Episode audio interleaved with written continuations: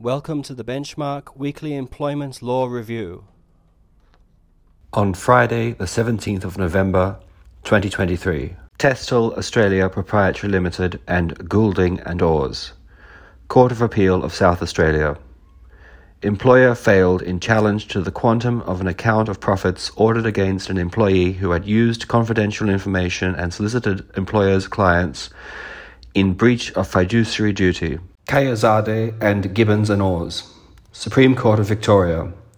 The plaintiff had not satisfied the court that a medical panel had been required to give proper consideration to the question of whether he suffered an organic pain syndrome. Beklanoglu and Sunrise Cleaning Services Proprietary Limited. Supreme Court of Victoria. Magistrate had not erred in law in dismissing application for workers' compensation arising from injuries allegedly suffered in the course of employment in a fall at work. Thank you for listening.